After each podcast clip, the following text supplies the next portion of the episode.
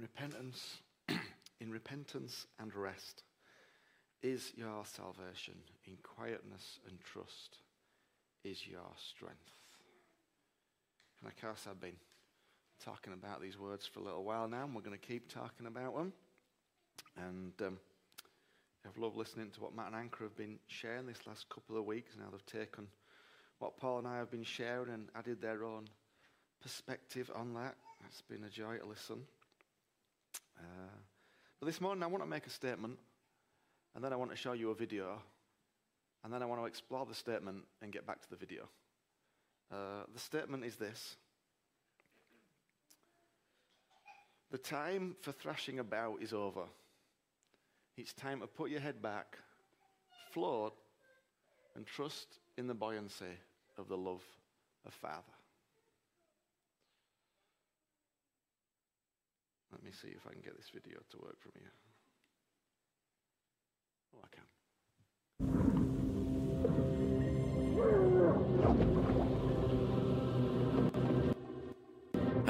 However, you end up in the water this summer.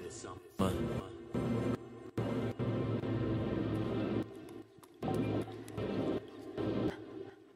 you want to stop it and start? Get into difficulty. Or I could do the whole thing like that and see where we go. Maybe if I, uh, maybe it's got confused. I'll clear all that. It's not quite having the impact I hoped it might. Let's try again.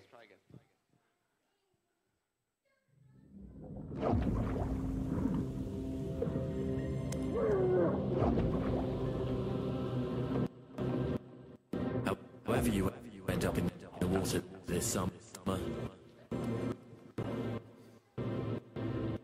That's really annoying. Anyways.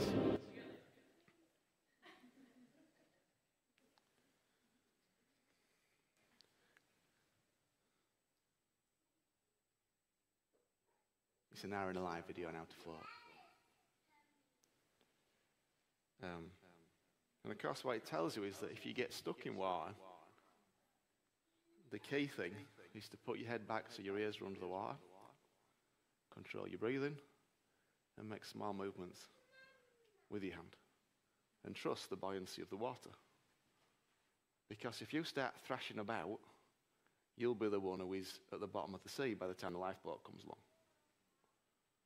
And if you are thrashing and fighting it, then you will end up doing that.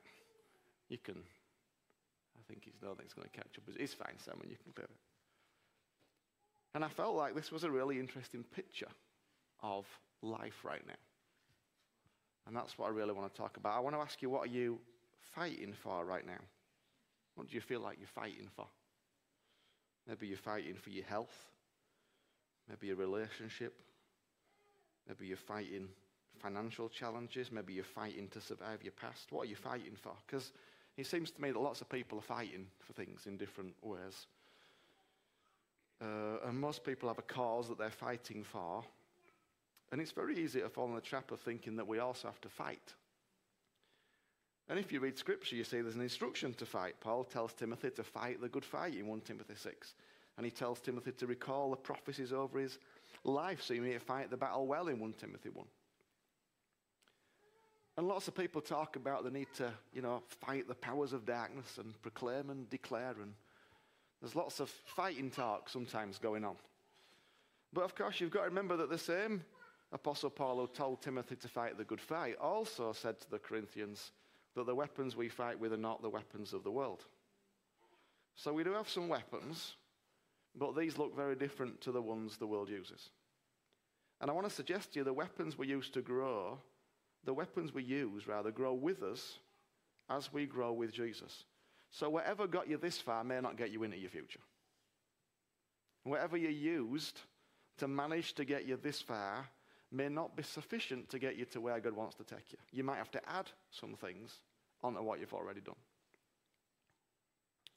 So we have these weapons, and, and I suppose, you know, we've, we've known as a church family, we've talked a lot. I can't tell you the amount of times I've taught about praying and declaring and speaking the truth and all that sort of stuff. And I remember during COVID, I would come down here uh, at least once, if not more than that, times a week, and just walk up and down this place and I'd be like, I'd be praying, I'd be shouting, I'd have worship music on, I'd be singing, and I'd be doing all sorts of stuff to try and fight what was going on in me and in everything else. And I guess that's how a lot of us fought. And of course, there is still a sense that that's good because where, where we're going is a whole new place of new tools. But you also have to learn the old ones. So if you've not learned the old ones yet, you to catch up because you, you'll need them all for where we're going. There is a sense you will need them all. So if you've not learned to get out from under your duvet and start thanking God and speaking the truth out, well, you'll have to learn it quick. If you've not learned yet to write out a declaration based on the Word of God that challenges your thoughts, well, you best crack on with it because you're going to need to. You already need to. And it's very clear that we're not going to we're not going to kind of ditch any of that stuff, but it's also clear that this new area we're in demands new ways of accessing all that is ours and new ways of entering. That resting, and in particular absorbing, are new tools in this new era. Because actually, as you read through Scripture, you find that fighting in the sense of the world is never the answer. You see it in the Old Testament, you see it in Jesus, and you see it in the New Testament. We see there's this common thread of what it means to achieve victory in the kingdom, and fighting and crushing your enemy is never one of them. It's never one of them, ever. And I want to just show you what it really means to fight because it doesn't look like we might think it looks. Let's start in 1 Samuel 25. So, David's talked about this story of David and Abigail and, and, and the priestly nature of Abigail. We talked about it in Nepal, and uh, I saw all sorts of different things about it. But what I found was fascinating as I listened again to Paul share this story. It's all in 1 Samuel 25. We're not going to read it all. But the story goes David has got a few men, and he has been basically helping Abigail's husband, Nabal, and looking after and caring for some of his sheep and belongings. And he sends some servants to say to Nabal, Could we have some provision? And Nabal, his name means fool, being a fool, basically goes, No, I'm not giving anything to you. And David, also being a male testosterone fueled fool, decides he's going to go chop his head off. All right, this is what happens. David said to his men, each of you, so he's gone to Nabal and gone, okay, give us some provisions. Nabal's gone, don't think so, you're not having out of mine. And David goes, right, guys, get your swords on. I'm going to strap mine on. 400 of us, we're going to go up.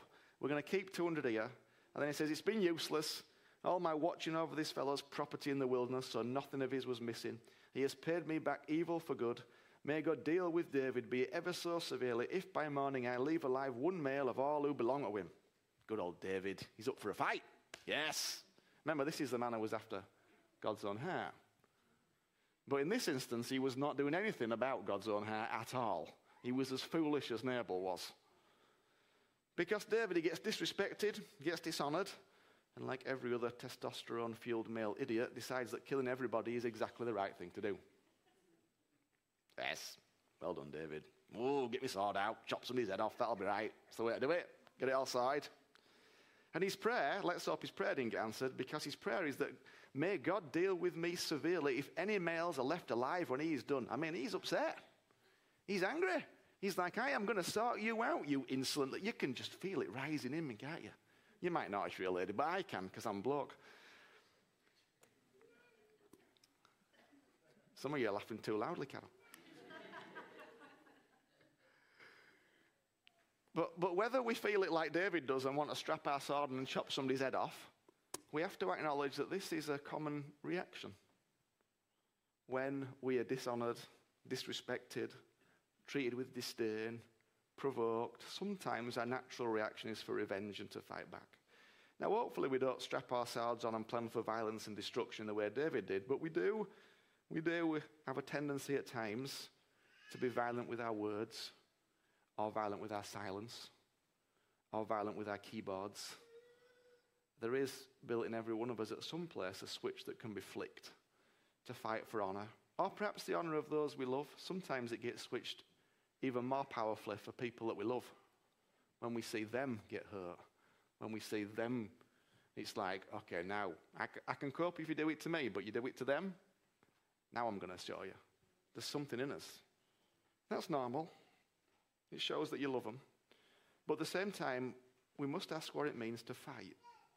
Because as we hear in the story with David, turning up and slicing his enemies apart is not God's way. And luckily for David, Abigail is much more in tune with the heart of Father, and she comes along, she listens to her servant, she bows in humility, she absorbs the pain, she reminds him of past victories.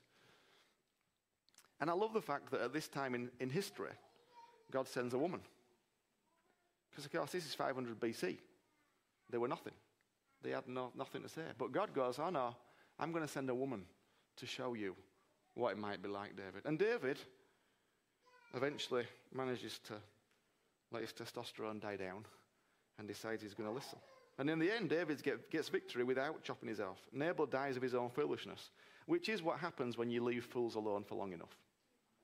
They just die of their own foolishness.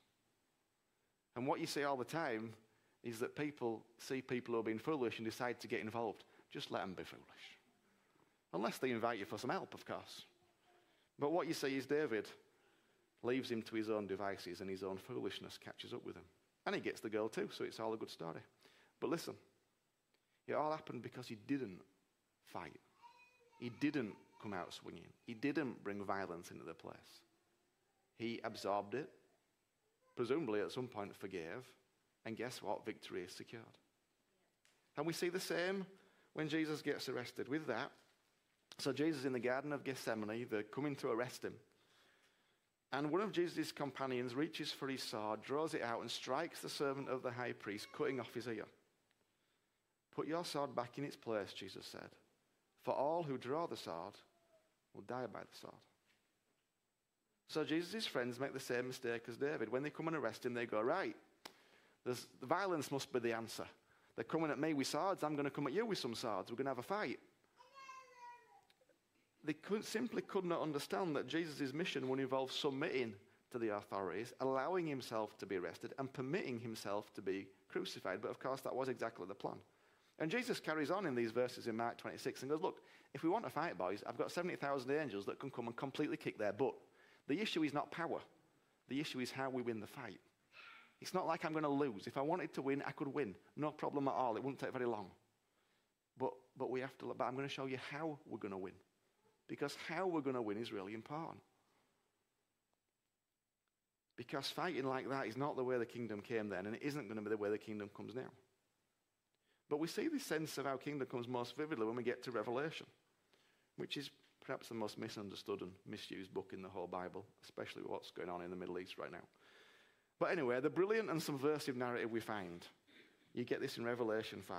Okay. Then one of the elders said to me, Do not weep. See, the lion of the tribe of Judah, the root of David, has triumphed. He is able to open the scroll and its seven seals. Okay, now we're talking. We've got a lion going on. This is excellent. We've got a lion who's going to roar and rip enemies to pieces, just like all Israel wanted. Just like I think John was expecting, because he was uh, Jewish. And he's like, okay, we're going to come, we're going to wipe everybody out. The lion's going to roar and destroy all our enemies. And then he turns and he sees a lamb, looking as if it had been slain, standing in the center before the throne, encircled by the four living creatures and the elders. From that point on, there is no mention of a lion in the book of Revelation, other than when an angel roars like a lion, and another point where something happens like a lion. There's no mention of the lion of the tribe of Judah after Revelation 5. But there are 29 mentions of a crucified lamb. 29 of a crucified lamb. You see, because of course, that is the prevailing theme of the story. This is wonderful, incredible, incredible apocalyptic literature. This is, the, yes, this king is victorious and he reigns in power, and his power is most clearly and succinctly displayed on the cross, where he chooses to die than kill people. Just think about that. He chooses to die and to kill people. So when people tell you that God's going to come back and kill some people, remind them that he's never done that and he's never going to do that. Because he could have done that 2,000 years ago and he didn't then, and he ain't going to do it again.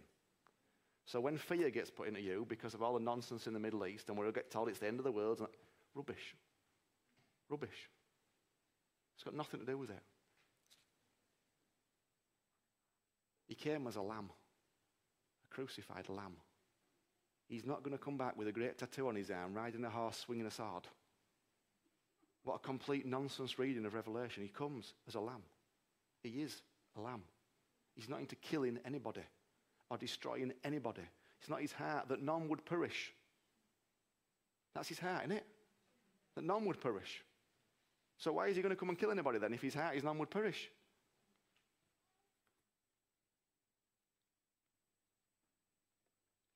The whole book of the Bible and the whole thing you see in Jesus is that fighting and violence in whatever form have no place in the kingdom of God, but sacrifice and submission and rest and vulnerability and forgiveness and absorbing bring the kingdom on the face of the earth. I mean, when have we ever seen violence bring peace? Have you ever seen violence bring peace? Do we think something's going to change tomorrow and violence is going to bring some peace? No. So, what does it mean then to fight for the kingdom? What does it mean to fight for what's right? What does it mean to roar like a lion at the injustice of the world? Or even the injustice you feel in your own little world? Because you see, there's the big world and then there's your little world. And there's the injustice you feel in your little world. And part of you in your little world wants to roar like a lion. Okay, but, but the, lion of the, the lion of the tribe of Judah arrived, and it was a crucified lamb. So if you want to roar like a lion at any injustice, you've got to learn to be a crucified lamb. Because a baa is a lot more powerful than a roar. No, really. A little baa is a lot more powerful than a roar. Now, you won't see that anywhere else other than in this book. So stop thinking about how you're going to roar at all the injustice in the world and in your own life. Start working out, following the path of Jesus to walk as a crucified lamb, which means to stop fighting and start floating. Stop fighting and start floating. Twice in the last few weeks, I have experienced panic attacks. Twice. Once when I walked out of here, got in my car, and I felt, and enough people have described it to me to know what it was. I felt like panic was rising up in me. And then another time in Nepal. And each time, I was like, oh, this is interesting. And of course, I know what to do and I know practically about it. And I said, okay, Lord, well, I don't know what's going on here, but I'm all right. You with me? And I allowed it to, I don't know, I, don't, I can't really remember much of it, but I know that I experienced two panic attacks. And I wasn't sure whether it was my panic or somebody else's panic, because that happens to me every now and again. But well, then I was like, all right, well, that's interesting. What? don't know what that's all about. And then I was in Nepal and we were worshipping. And praise was rising up all around me.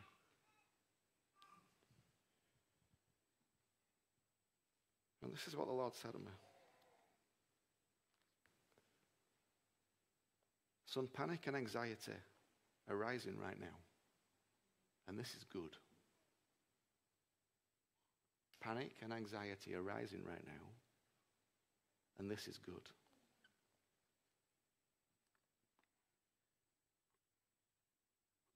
Because I want people to let their panic, anxiety, and fear rise up to me as a fragrant offering.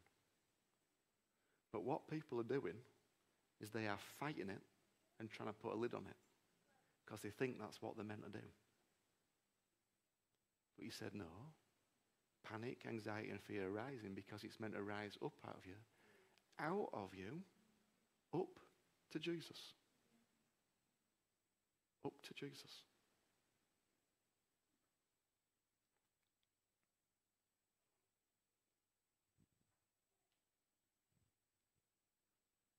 There's a lot of people all over the world. Because we know, we know that fear just keeps getting unleashed. The latest thing in the Middle East is just the last, another round of fear getting unleashed. Okay. And lots of people, it's affecting them in all sorts of ways. And lots of people in this room and outside this room are desperately trying to keep a lid on it. But if you keep a lid on it, that's like thrashing about. And if you try and keep a lid on it for long enough, you'll thrash about for long enough, and you might end up at the bottom of the sea. I mean metaphorically, not literally. But if you actually allow it to rise out of you and allow yourself to float, then when the lifeboat comes along, you'll be there, ready and waiting to be picked up. Because right now, right now, lots of people perhaps feel like they're drowning one way or other, and they're praying that Jesus would come along in a boat to pick them out of the water. Jesus is not coming along in a boat to pick you out of the water till you learn to float. He just didn't. Because you need to learn to float. You need to learn to put your head back and go, whatever I am going through and whatever is going on, I am going to trust in the buoyancy of the love of the Father to keep me. And the reason he's not ripping you out of the water and putting you in the boat is because he wants you to learn to float. Because if he rips you out of the water, you won't learn to float. And something will come along next week, next month, next year, and you'll thrash about even more. So, in his love, he is not yet picking you out of the water. Because that's what a good dad does.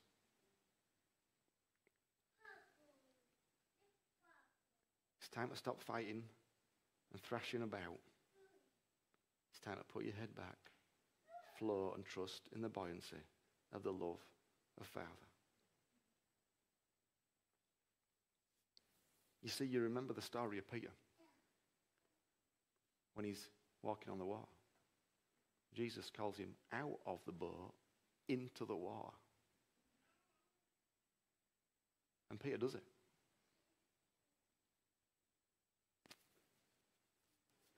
And I think there's a few of us, I think there's actually more than a few of us at different levels and in different places who are thrashing about a little bit because they feel like they're drowning. But you won't drown. Your body will, everybody can float. Don't matter size, weight, age, everybody can float. If you learn to put your head back, control your breathing, and do small movements with your arms to keep yourself afloat, everybody can float.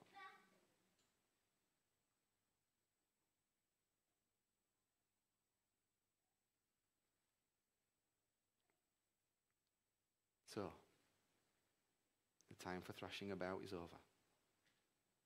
You've got to learn to trust the buoyancy of the love of Jesus around us. And yes, there are times when fear and panic starts rising. And this is why people put a lid on it. Because they feel it rising and they go, oh, I don't like that. So they go, I've got to, okay, I've got, I've got, I've got. And then they think some ridiculous nonsense that because they're a Christian they shouldn't feel like that. Well, just ditch that crap. Okay, you're a human being. Okay. But what they don't realize is every time they put a lid on it and push it back down, it just comes back up again. Except it builds. And so it gets higher, and eventually it gets higher and higher until suddenly you feel like you're proper drowning. But what if every time you just went, okay, Lord, I'm going to give it to you? Every single time over the however many years I have prayed with people about this sort of stuff, the reality of what it is is always a lot nicer than what they think it's going to be. So their fear of allowing it to rise up out of them tells them that, I don't know why it tells them, but it's never true. It's never true. So,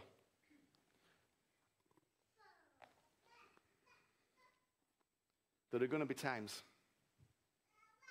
in these days, weeks, and months ahead when you feel like I did in Nepal and in my car, and you feel like panic and fear and anxiety are rising in you. And then you'll have a choice. You'll either shut it down or you'll give it to him. Either way, at some point, you're going to have to do it. So you can keep shutting it down, keep shutting it down, keep shutting it down, and then you can get to a point where you feel like you're a complete mess. Or you can just do it every day and crack on with it. It really is quite simple in one sense. And of course, we go, oh, well, you know, I, don't, I don't like it. Well, Or, or let's take the other nonsense. Well, it shouldn't be like this. Well, it is.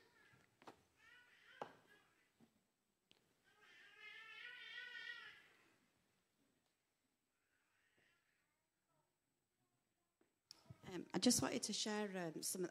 It's something that's been going on at work for qu- quite a few weeks, and I've been feeling quite persecuted at work and just lost in everything. I felt like I was losing my identity, and I just felt so fed up and so flat and so angry, if I'm honest.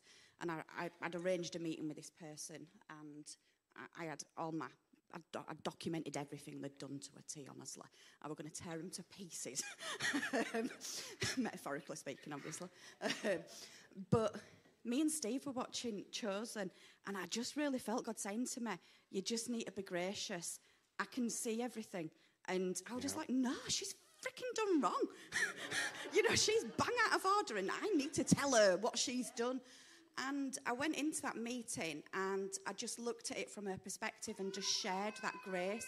And it massively changed everything, but it's changed my heart and it's changed my attitude towards that person because I were able to see that I don't need to tear somebody to pieces to have peace. And yeah, I just really felt to share that.